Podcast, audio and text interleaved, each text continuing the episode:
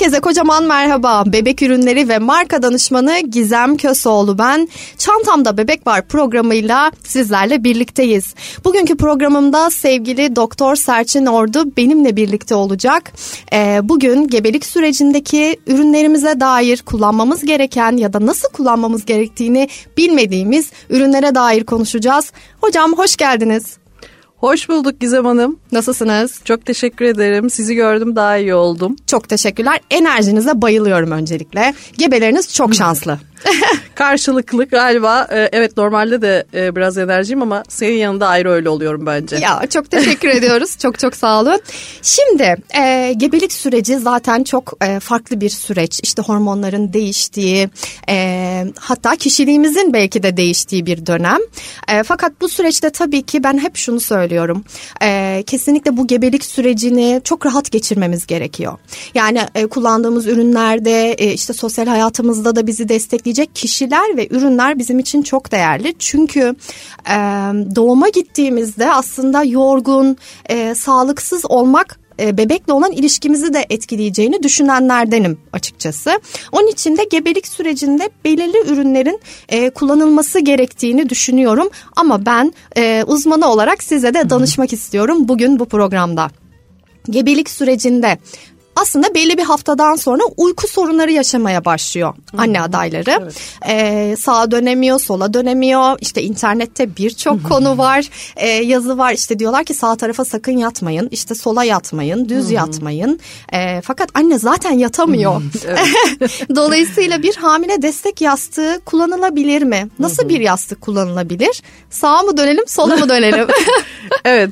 Bu aslında en çok merak edilen konulardan biri. Dediğiniz gibi aslında bizim vücudumuz gebelik ilerledikçe biraz ona uyum sağlamaya veya bazen de uyum sağlayamadığı noktalarda da bazı tıkanmalara neden oluyor gebenin günlük hayatında.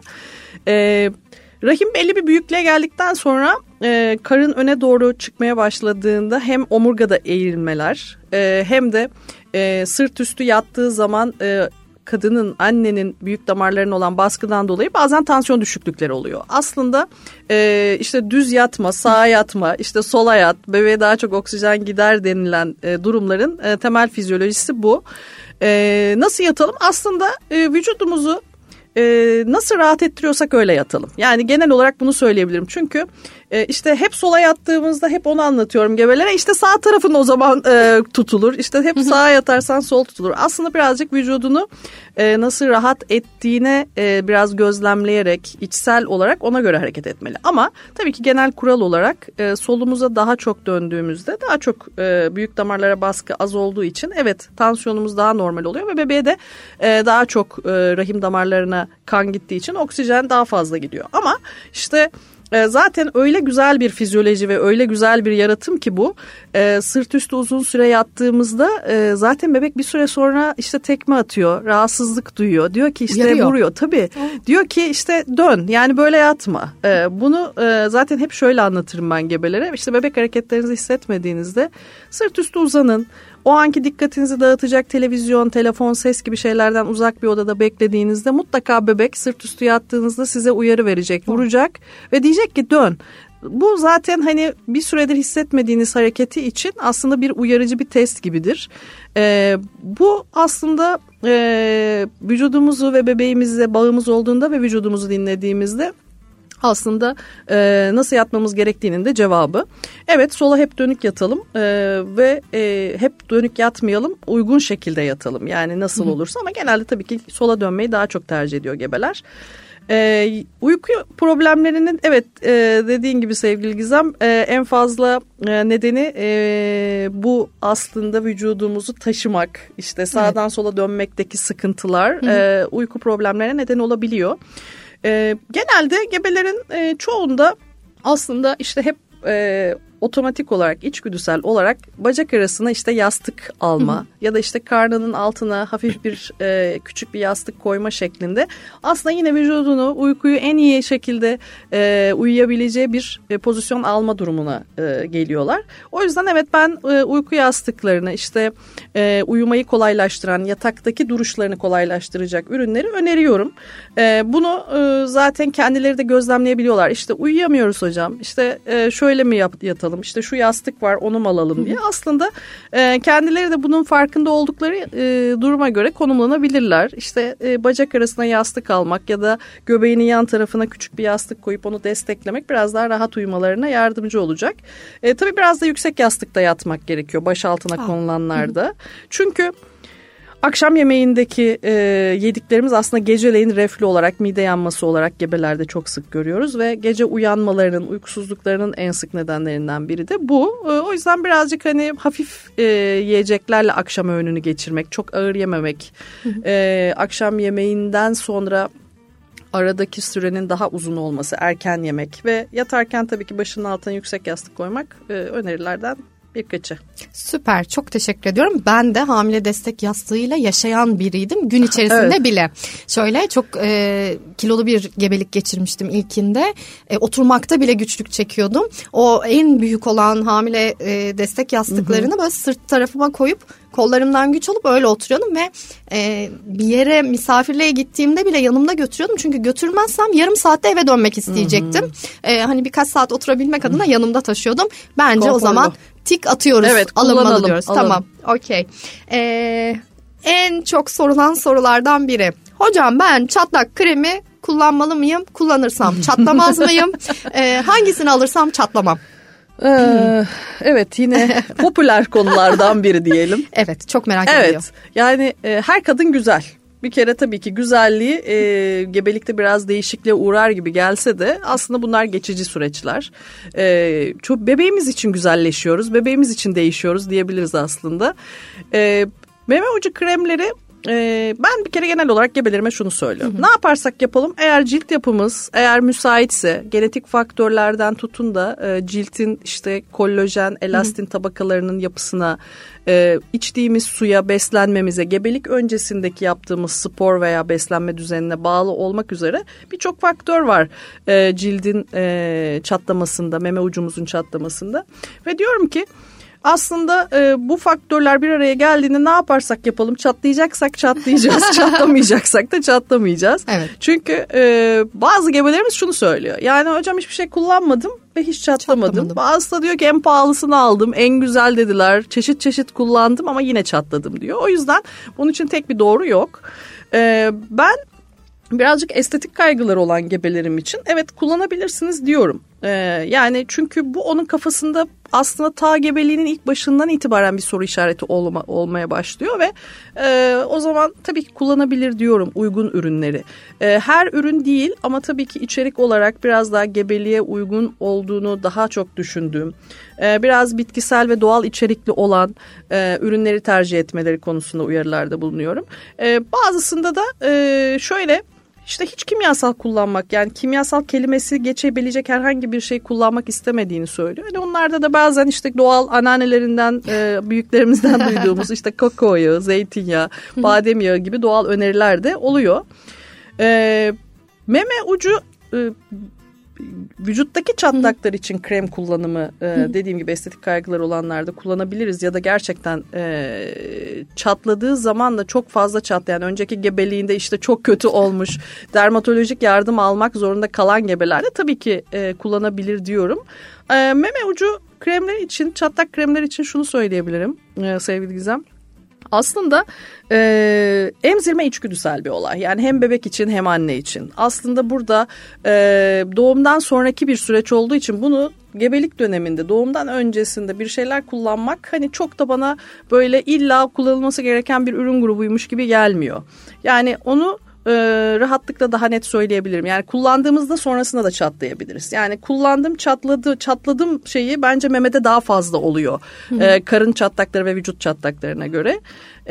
Ama Yine de meme ucu kremleriyle ilgili ikinci bir söylemek istediğim şey de memenin uyarımını gebelikte çok istemiyoruz. Yani, evet, onu da soracaktım hocam. Evet, yani kremleri genelde memem çatlamasın diye kullandığımızda meme stimülasyonu, meme uyarımı dediğimiz memeye masaj durumları bazen rahimdeki kasılmaları arttırabiliyor. Bazen işte erken doğumlara tetikleyici özellikler taşıyabiliyor ya da sancısı olabiliyor bazen gebelerin. O yüzden çok memeye dokunmayın diyoruz gebelikte. Bu yüzden de meme ucu kremlerinde işte illa elzem olan grupta değil ama yine de dediğim gibi çatlak, yani illa kullanmayalım ya da kesin kullanalım gibi şeyler zaten bence gebelik ve emzirme döneminde çok geçerli değil gebe ve lohusalar için. Belki uygun olanlarda, yani karşılıklı konuşularak kullanılabilir ama çatlak kremlerini tabii ki kullanabilmesini öneriyorum, kullanabilirler ama yine de kesin çatlarım, yok çatlamayacaksın, merak etme gibi şeyler tabii ki çok söylemiyoruz. Hocam ben orada hep şeyi söylüyorum. Bana çatlak kremi adı altında sorduklarında cevabım çatlak kremi adı altında olmayacak diyorum. Çünkü orada hedefimiz aslında çatlamak değil. Yani benim hedefim çatlamak ya da çatlamamak değil. Oradaki hedef şu olmalı diye düşünüyorum. Çatlama nedeni nedir? Gerilme. Gerilmede ne oluyor? Kaşıntı oluyor. Hı hı. Kaşınıyor. İşte kızarıyor. Giydiği bir çorap bile rahatsız ediyor. İşte kıyafeti rahatsız ediyor. Gün içerisinde dışarı çıkmak istemiyor. Gibi hani o süreçleri yaşamamak adına nemli tutmak için bir losyon ya da yağ tercih edebilirsiniz diyorum. Sabah akşam olmak kaydıyla sürebilirsiniz rahatlatmak amacıyla. Şanslıysanız çatlamazsınız. Çok da şanslı değilseniz, evet, şanslı değilseniz çatlarsınız ki ben hani o Amerika'dan gelen ürünler dahil her türlü ürün denemiş biri olarak çatladım. Onun için hep şunu söylüyorum. Hedefimiz çatlamamak değil. Hedefimiz sağlıklı bir süreç geçirmek. Onun için sizin de az önce dediğiniz gibi ama seçtiğimiz ürünün de gerçekten içeriğine çok dikkat etmemiz gerekiyor. Hem kendimiz için hem de bebeğimiz için. Evet. Evet, teşekkür ediyoruz. Ağzına sağlık. Çok güzel özetledin, evet. Çok çok sağ olun. Meme ucu kremleriyle ilgili bir şey sormuyorum. Zaten her şeyi çok güzel anlattınız. Ben korseleri sormak istiyorum. Evet. Şimdi burada her aslında konuda olduğu gibi benim konularımda da sizin konularınızda da her uzman 2'ye, 3'e, 4'e ayrılıyor. Yani konuyla ilgili.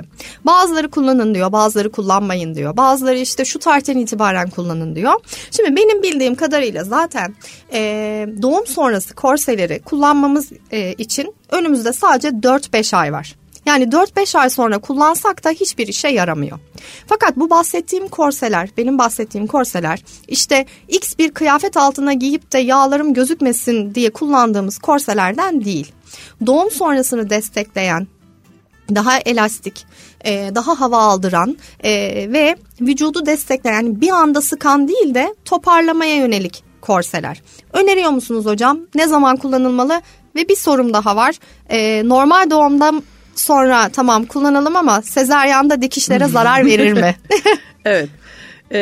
Korse toparlayıcı. Yine aslında doğum ve gebelikten önceki o ideal kilolarını kaybeden kadınlarla ilgili aslında bunlar biraz kaygı uyandırıcı şeyler. Aslında bunu da yine normal doğumda evet kullanabiliriz rahatlıkla.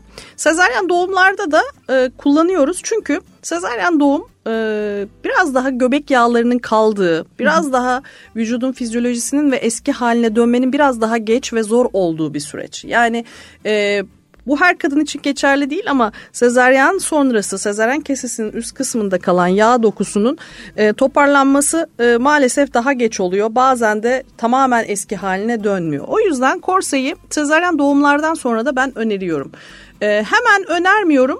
Bir 3-4 günü geçtikten sonra, hatta en ideali bir haftadır. Hep gebeler, lohusalar bana sorar. Ya hocam hemen taksak olur mu? İlk sordukları şeylerden biri budur.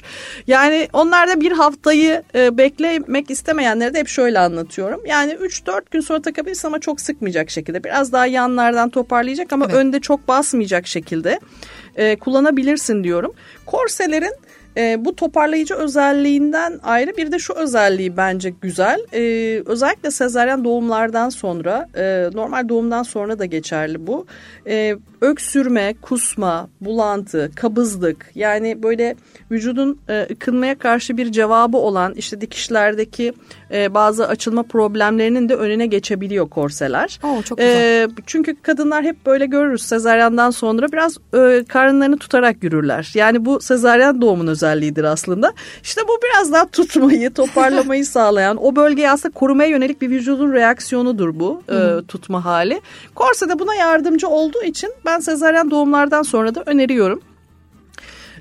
Normal doğumlardan sonra genelde pek ihtiyaç olmuyor ama yine de onlarda da soranlı olsalar oluyor. Kullanabilirler ama sezaryen doğumlarda da bu artılarından dolayı açıkçası ben öneriyorum. Sadece belli aralarla açmaları, havalandırmaları, dikişlerinin, çünkü tamamen kapalı alan nemli ve ıslak bir ortam yaratıp bazen dikişlerde bir takım erozyonlara, yaralara, iltihaplara neden olabiliyor. Bunun önüne geçmek için aralarda havalandırmak, göbeğin direkt böyle dikiş hattına gelmesini engelleyici özelliğinden yararlanmak biraz daha korselerin avantajlarından diye düşünüyorum. Yani o yüzden yine hep ya hiç değil, yani işte kesin kullanalım ya da kesin kullanmayalım değil ama işte uygun olarak hemen değil ama 3-4 gün sonrasında çok sıkmayarak başlayıp sonraki süreçlere kadar da toparlayıcı ve bu artı özelliklerini kullanmak iyi olur. Süper. Bir korse, daha doğrusu bir toparlayıcı ürünle ilgili daha soracağım. Bunun deneyimini ben kendim yaşamadığım için size sormak istiyorum. Marka kullanılabileceğini ve iyi geldiğini, bir de bu süreci yaşayanlar evet böyle bir şey çok iyi destekliyor dediği için soracağım. Hamile destek kemeri. Bu da işte hamileliğin sürecinde işte çok eğer karın büyüdüyse aşağıya çok baskı varsa bele ve alt kısma işte yukarı doğru kaldırarak anneyi biraz rahatlatmak adına, belki o tuvalet vesaire problemleri gibi. Bunu da kullanabilirler mi? Öncelikle onu sormak istiyorum. Bir de bu ürünü dediğim gibi tecrübeyle sabit olduğu için söyleyenlerden biliyorum. Normal doğumdan hemen sonra sanıyorum karında bir boşluk hissi. Evet. Oluyormuş. Evet. Bunu bilmiyorum ben. O boşluk hissinin yarattığı o şeyin rahatlaması için galiba o kemerin, hamile destek kemerinin birkaç gün kullanılabileceğini söylediler. Yorumunuz ne olur? Hani biraz kaldırmak mı gerekir? İyi gelir mi? Bilemedim.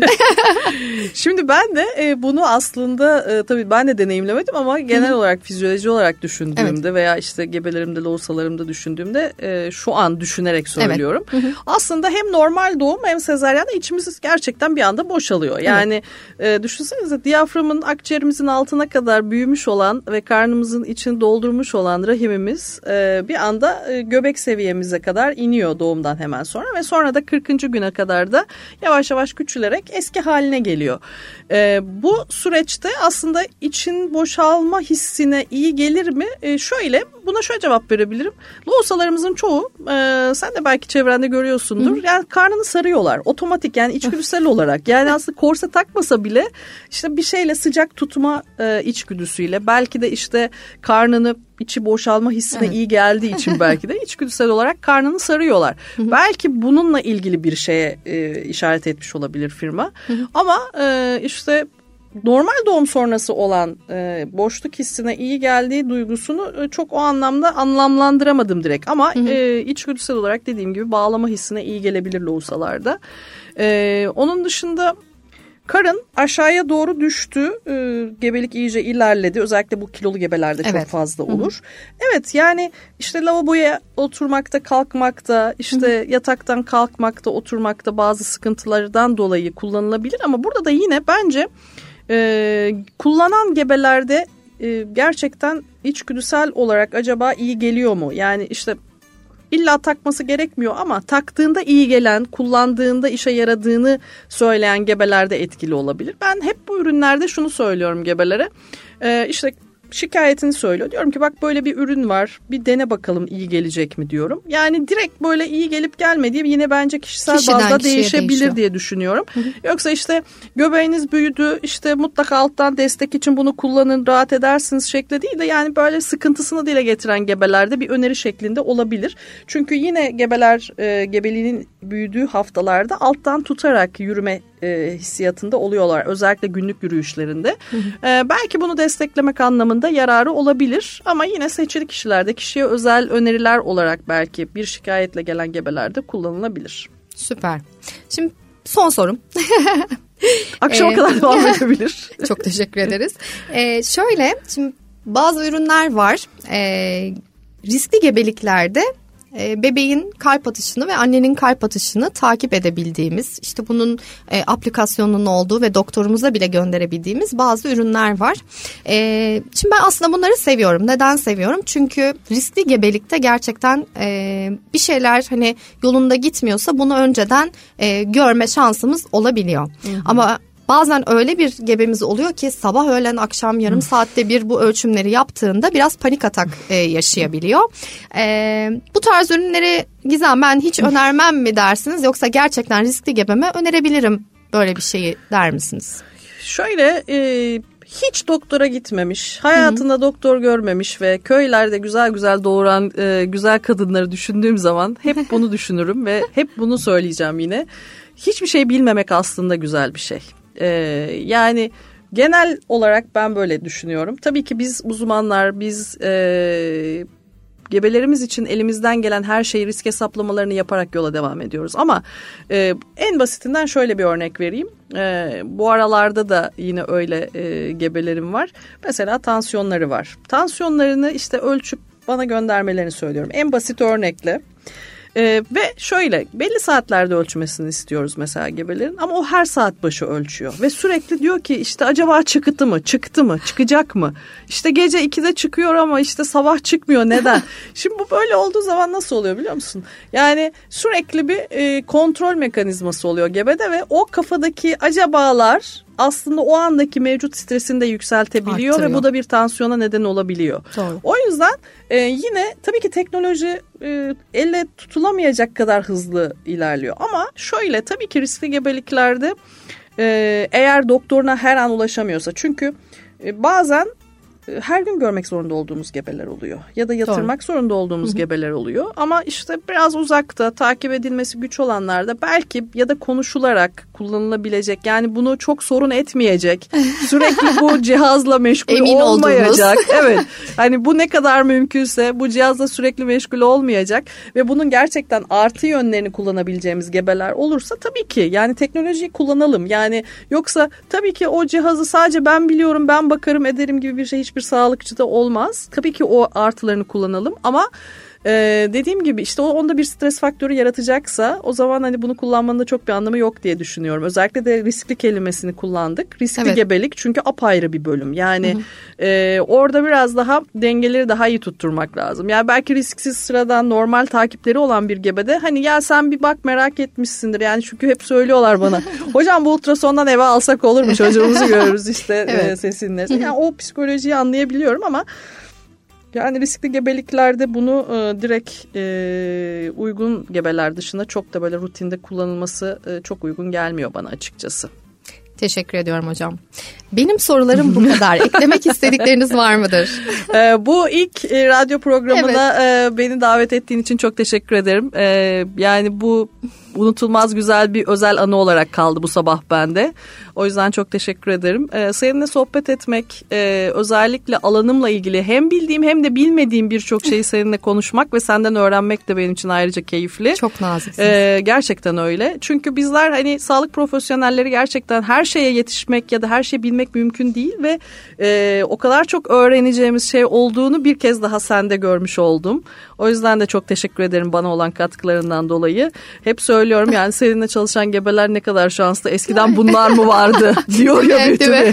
Eskiden bunlar mı vardı? Çok şükür ki var. İyi ki varsınız bu yüzden. Çok teşekkür ediyorum. Bilgilerinize sağlık. Evet, ilk programım. Çok mutluyum. Çok çok heyecanlıyım. Biliyorsunuz program öncesinde de heyecanlıydım. Geldiğiniz için çok teşekkür ediyorum. Emeklerinize, ağzınıza, bilgilerinize sağlık. Çok teşekkür ederim. Ben teşekkür ediyorum. Yolun açık olsun. Çok çok sağ olun. Evet, bugün ilk programımdı. Çantamda Bebek Var'la buluştuk sizlerle. Doktor Serçin Ordu'ya çok teşekkür ediyorum tekrardan. Bir sonraki programda tekrar görüşmek üzere. Kendinize çok iyi bakın. Hoşçakalın.